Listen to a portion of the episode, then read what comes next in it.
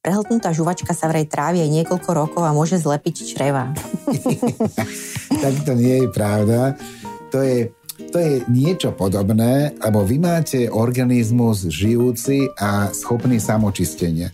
Čiže tá žuvačka sa tiež rozkladá, síce je to kaučuk alebo guma a že tá sa horšie ro- rozloží alebo pomôže sa rozložiť, ale ide nakoniec vás von. Ona sa nenalepí na to črevo, bo to črevo je samočistiacou schopnosťou chránené. Šéfredaktorky magazínov Dobré jedlo a zdravie Ema Pospíšilová, Tekeliová a Lenka Dubašáková, Štefánková spojili svoje sily, aby zistili, aké jedlo pomáha proti rakovine, kedy vám klobása a čokoláda neublížia pri diete a kedy si môžete dať pohárik po športe. Každý týždeň vyspovedajú odborníkov a špecialistov, aby sa nám všetkým dobre jedlo a zdravšie žilo.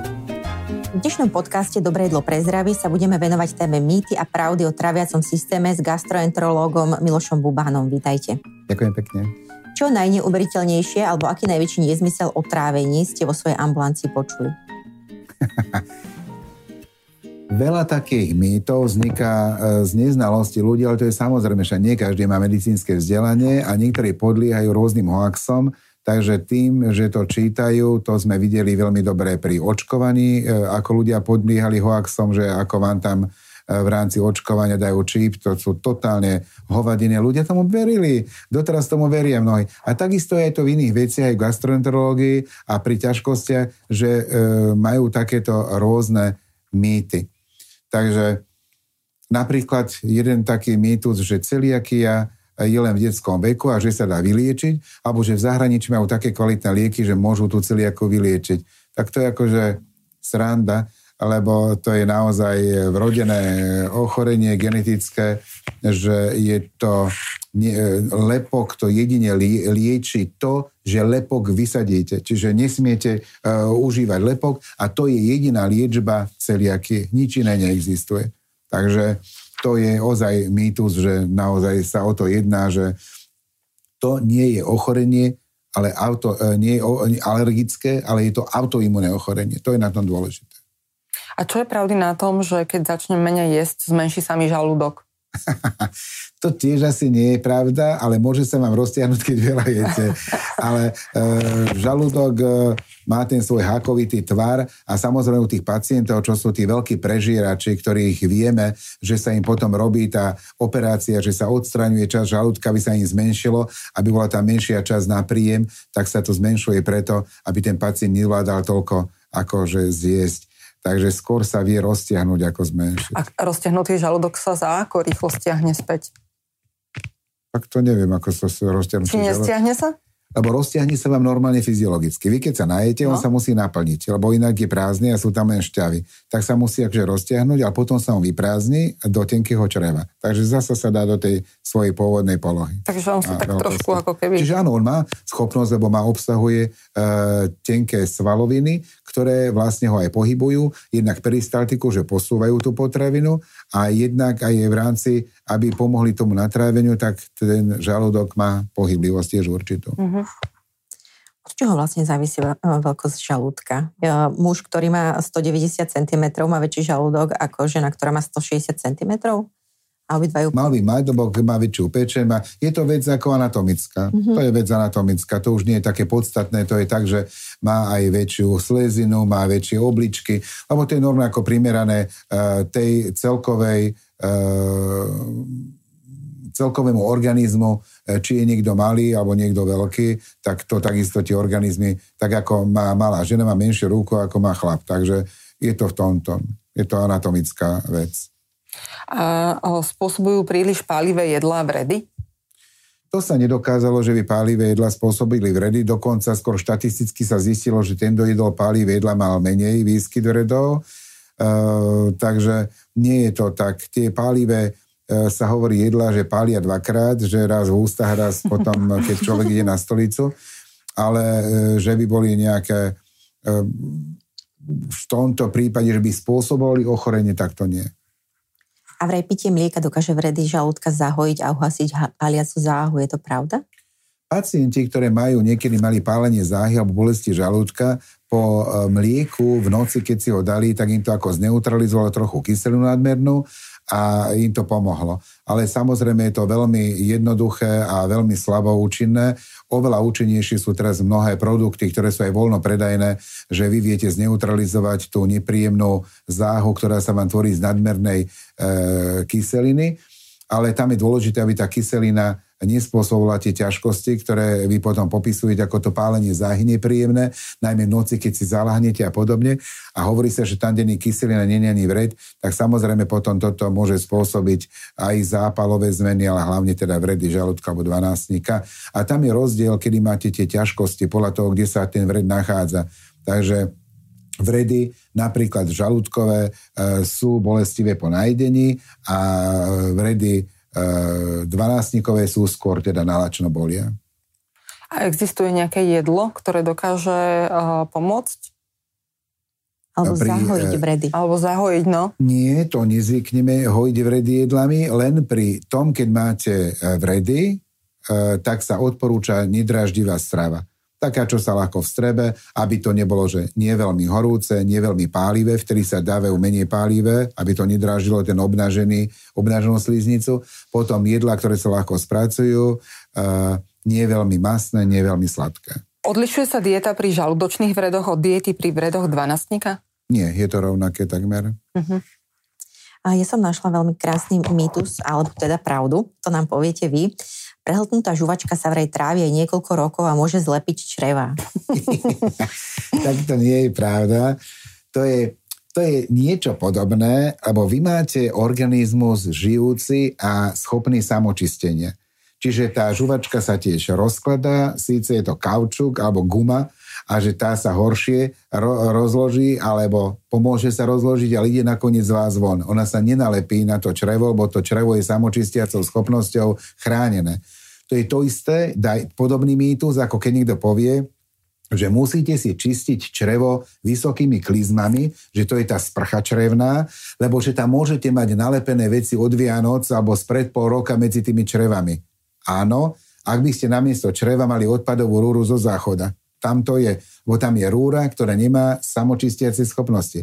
Vy máte črevo pohybujúce sa, ktoré vylúčuje rôzne šťavy a ono sa samo očistí a to črevo je úplne perfektný orgán, ktorý toto všetko dokáže. Čiže nadmerné črevné šprchy, samozrejme, idete na črevnú sprchu a všetko z vás vyjde von, sa vám uľaví, tak máte dobrý pocit, že ste dobre vyprázdnená.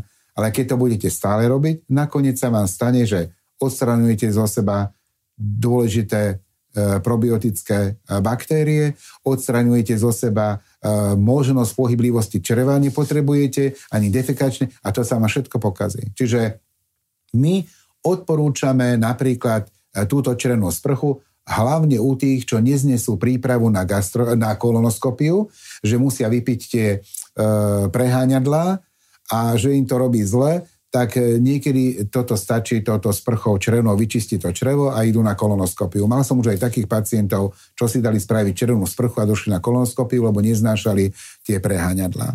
Ale inak to neodporúčame určite, nie. A mňa by zaujímal taký mýtus teda, a, že či mi prepichne zjedená kosť črevo, alebo sa mi tá kosť rozloží ešte v žalúdku. Videl som na vlastné oči v pitevni mŕtve dievča, ktoré malo prepichnuté črevo a zomrlo na peritonitídu z kosti z kuraťa. Hovorí sa, preto aj psovi nedávame žrať kuracinu a podobne. On má veľmi ostré, niektorí to ľúbia, veľmi ostré uh, kosti uh, z hydiny, mm-hmm. takže to neodporúčame a dobre spracovať a nie je teda takéto kosti, najmä z tej hydiny. Ale inak vám ani špendík vám nemusí prepichnúť črevo a vyjde sám von, dáte rentgen a vidí, on sa tak obalí, dáte nejaký chlieb alebo kyslú kapustu a tie kovové veci, špendlíky z vás vyjdú normálne von, bez toho, že by vám e, prepichli črevo. Mal som pacientku napríklad, ktorej som vytiahol zo žalúdka, mala tam zapichnutý špajdlík po zjedla e, španielského vtáčika, ktorý bol prepichnutý tým a ona ho zjedla istým drievkom. A to drievko sa jej zapichlo do žalúdka. Stále bol žalúdok. My pozrieme gastrofibroskopicky a mala to tam, sme to klíštikmi vyťahli von, to mala zapichnuté v stene žalúdka. To je neuveriteľné. neuveriteľné. Takže rôzne veci sa stávajú. No. A je pravda, že dlhotrvajúca zápcha môže spôsobiť pruch? Áno. do trvajúca zápcha môže spôsobiť prúh, lebo jedná sa o to, že vy, keď ste na stolici, oveľa viacej musíte tlačiť a snažíte sa dostať tú stolicu zo seba von. A tie oslabené miesta, ktoré sú tam, kde prúh vzniká, môže sa stať, že sa to tak uvoľní, že dostanete prúh. Takže to akože býva. To je tak, ako keď zdvíhate ťažké predmety, tak tie oslabené veci môže ísť von a tým, že zvýšite brušný tlak pri defekácii, pri, keď ste na vecku, tak to môže spôsobiť. Nie je to často bežné, ale môže to byť jedno z príčin. A je pravda, že ak má človek zápchu a stolica mu stojí príliš dlho v črevách, tak sa prepušťajú z čreva do tela toxíny? Keď čreve dlho stagnuje stolica na základe zápchy, môže sa stať, že tie toxíny, čo majú zvon z tela, sa môžu v malom množstve znovu, lebo on nemá takú schopnosť črevo hrubé ako tenké, že sa vstrebávajú tam veci. Ale pri dlhodobom pôsobení a kontakte s tým črevom môže sa niektorá... A vtedy pacienti udávajú napríklad pri zápche, že môžu mať bolesti hlavy, lebo tieto toxíny môžu im tam pôsobiť. Ako sa teda zápchy najlepšie zbaviť? Zápchy najlepšie sa zbaviť, že musíme myslieť komplexne, nie iba na tú zápchu a že hneď si dám nejaké preháňadlo, ale čo sa týka pohybová aktivita, čo zvyšuje, veľmi dobre pôsobí plávanie u tých pacientov, čo mali zápchu, potom dostatok tekutín, minimálne jeden a pol litra denne, potom e, samozrejme vlákniny koľko môže, z tekutín uprednostniť minerálne vody, ktoré obsahujú viacej magnézia alebo kalcia, teda vápnika, a vyhýbať sa sladkým nápojom. To sú také zásadné veci a ten, kto mu nestačí, sú ešte vlákniny, ktoré je psílium a podobne tá indická vláknina, alebo sú rôzne rozpustné vo vode vlákniny, ktoré sú dostať v lekárni ako na, bez receptu. To všetko k tomu ako pomáha, alebo laktulóza pomáha tiež na zmäkčenie stolice. Potom ten, kto má len stolicu zápchu už v konečníku a nemôže to vytlačiť, že je veľmi tvrdá, tak u tých starších ľudí sa používajú často uh, tie glycerenové čípky, ktoré si zasuniete a vám zmekne tá stolica a sa to lepšie potom vyprázdni. Takže sú rôzne spôsoby. Vraví sa, že zdravý človek má stolicu jedenkrát denne, je to pravda? Zdravý človek je úžasný, keď má stolicu jedenkrát denne, ale nie je to štandard, pretože zdravý človek môže mať stolicu, sa udáva vo všetkých tých učebniciach gastroenterologických, že norma je trikrát denne alebo trikrát do týždňa aspoň. A to je vlastne, a medzi tým je bohatý e, fakt obraz u tých pacientov, ako to majú, čiže všetko medzi tým je všetko v norme, môže byť. Už sme si povedali, že klystýr nie je v poriadku, mm-hmm. ale čo taká očistná hladovka? Tá je v poriadku? Očistná hladovka je v poriadku, ako sa dodržiava, alebo čo sa pod ňou myslí. Napríklad aj všetky náboženstva, či už kresťania, alebo moslimské, všetky majú vo svojom pôstne obdobia, čo je znamenané, že trošku odľahčiť zažívací trakt. Lebo obezita je väčším rizikovým faktorom, ako keď človek hladuje. Ale ja nie som na nejakej kúri, že teraz dva týždne budem jesť iba rýžové odvary alebo nejaké takéto veci, nie. Podľa mňa čistiaca kúra je taká, že v pondelok si dám, že budem jesť iba ovocie, zeleninu alebo ovocné nápoje a podobne, alebo že nebudem jesť každý deň mäso. Ja si pamätám, keď som bol malý, a jednak sme aj boli chudobní, takže nebolo každý deň mäso. Napríklad naša mama vždy dodržiavala, že stredu a piatok boli vždy bezmäsité dni. A čo si vlastne myslíte o detoxe? O všelijakých detoxikačných kúrach? Sú dôležité? Sú potrebné vôbec pre telo?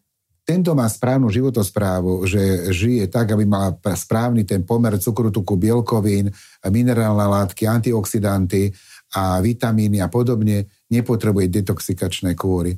To je, detoxikačná kúra znamená to, že ste spravili nejakú chybu a že sama ste si už poškodili v tom organizme nejakými toxínmi, ktoré ste do tela dostali alebo ste im dovolili sa tam znásobiť a rozmnožiť. V dnešnom podcaste Dobré jedlo pre zdravie sme sa dozvedeli, že lieky na celiakiu neexistujú ani v zahraničí a jediná liečba spočíva vo vylúčení lepku. Tiež sme zistili, že pohár mlieka vám večer môže pomôcť uhasiť pálenie záhy a čili papričky vám žalúdočné vredy nespôsobia. Ale ak ich už máte, musíte sa vyhnúť pálivým, horúcim, sladkým aj mastným jedlám. Pozor si dávajte na kuracie kosti, pretože môžu prederaviť črevo. Dozvedeli sme sa aj, že zo zápchy môžete dostať pruch a môže vás z nej aj rozbolieť hlava. Zdravý človek nemusí mať stolicu jedenkrát denne, pretože norma sa pohybuje v rozhraní trikrát denne až štyrikrát týždenne. Občasná hladovka je v poriadku a detox zdravý človek vôbec nepotrebuje. Teraz prejdeme na našu stálu rubriku Otázky od čitateľov. Vyzvali sme ich na našich sociálnych sieťach, na Instagrame a Facebooku časopisov Dobré jedlo a zdravie a prišli nám takéto. Maria sa pýta, stále mi škvrka v bruchu a neviem, čo si s tým počať. Nie je to od hladu? Môže to znamenať nejaké ochorenie alebo chybu v životospráve? Takýto pacientov, čo chodia s takýmito ťažkosťami, že je škrka, brucho a podobne, sú to väčšinou len funkčné veci, že majú zvýšenú peristaltiku, pohyblivosť tráviaceho ústrojenstva. A slepé črevo nemá naozaj žiadnu funkciu v tele? Pýta sa Láco. Nemá, slepé črevo má svoju úlohu, ale appendix údajne, že nemal, sa hovorilo a preto sa aj odstraňoval, ale nie všetci sú naklonení takémuto hneď operačnému zákroku, keď je len podráždené, lebo slepému črevu, z ktorého vyrastá appendix, tak tomu appendixu sa hovorí, že brušná mandla, lebo sú tam také podobné e, zariadenia, ako vás mandla chráni pred vstupom infekcie, tak ona, že bruchu má svoju funkciu, ten appendix, tak nie vždy sa už odstraňuje hneď len, čo človek dojde s ťažkosťami, iba keď sú komplikácie, ale slepé črevo má svoju funkciu tiež. Pýta sa čitateľka Milka, je pravda, že helikobaktérom môžem nakaziť partnera pri boskávaní? Mám si dávať pozor aj na to, aby sme nepili z jednej fľaše a neochutnávali jednou lyžicou? Ten helikobakter nie je až taký e, odolný veľmi, že je dôležité, aby ste ho dostali do slín. Ale to je len u tých pacientov, čo majú gastroezofagiálny reflux, že im kyselina ten helikobakter priniesie do slín. A vtedy, keby ste sa boskávali u takýchto ľudia, čo majú tento reflux vysoký, tak vtedy môžu nakaziť. Ale nie, nie sú štatistické údaje nejaké, že by sa nakazili boskávaním. Skôr je to také, že mohol byť zle umytý riad alebo rukami. Že teda špinavými rukami, lebo on sa nachádza aj v stolici. Uh, takže takto sa dá preniesť. A pri grgnutí sa nedostane do úst? Nemusí sa vám dostať šťava, bo vy keď grgnete, sa vám dostane vzduch, ale ten helikobakter tou šťavou sa vám dostane hore, keď máte reflux. Uh-huh. Ďakujem veľmi pekne. No a opäť prejdeme na rubriku s receptami. A mňa by teraz zaujímal skôr taký recept, ktorý radíte svojim pacientom, že nejaký taký babkovský, niečo overené uh, už desiatky rokov. Čo radím ako overené veci babkovské, sa to týka na príjem vlákniny človeku a najväčší obsah vlákniny majú obyčajné otruby. Uh-huh. Čiže aby ne, nezabudli, že otruby sú ozaj veľkým prínosom pre hrubé črevo, pre organizmus, pretože obsahujú veľké množstvo vlákniny. Možno sa im zdajú suché, že to nie je také chutné, ale dá sa to oklamať, dáte si ich do jogurtu alebo si ich to zarobíte a zjete to. Výborné. Skvelá, lacná, super potravina. Môže ano. Sa dať ešte aj do polievky na zahustenie alebo niečo presne také. Tak. Aj, super, skvelé, skvelý tip. Ďakujem veľmi pekne. Ďakujeme. A ďakujem, že ste prišli k nám. Ďakujem aj ja, majte sa.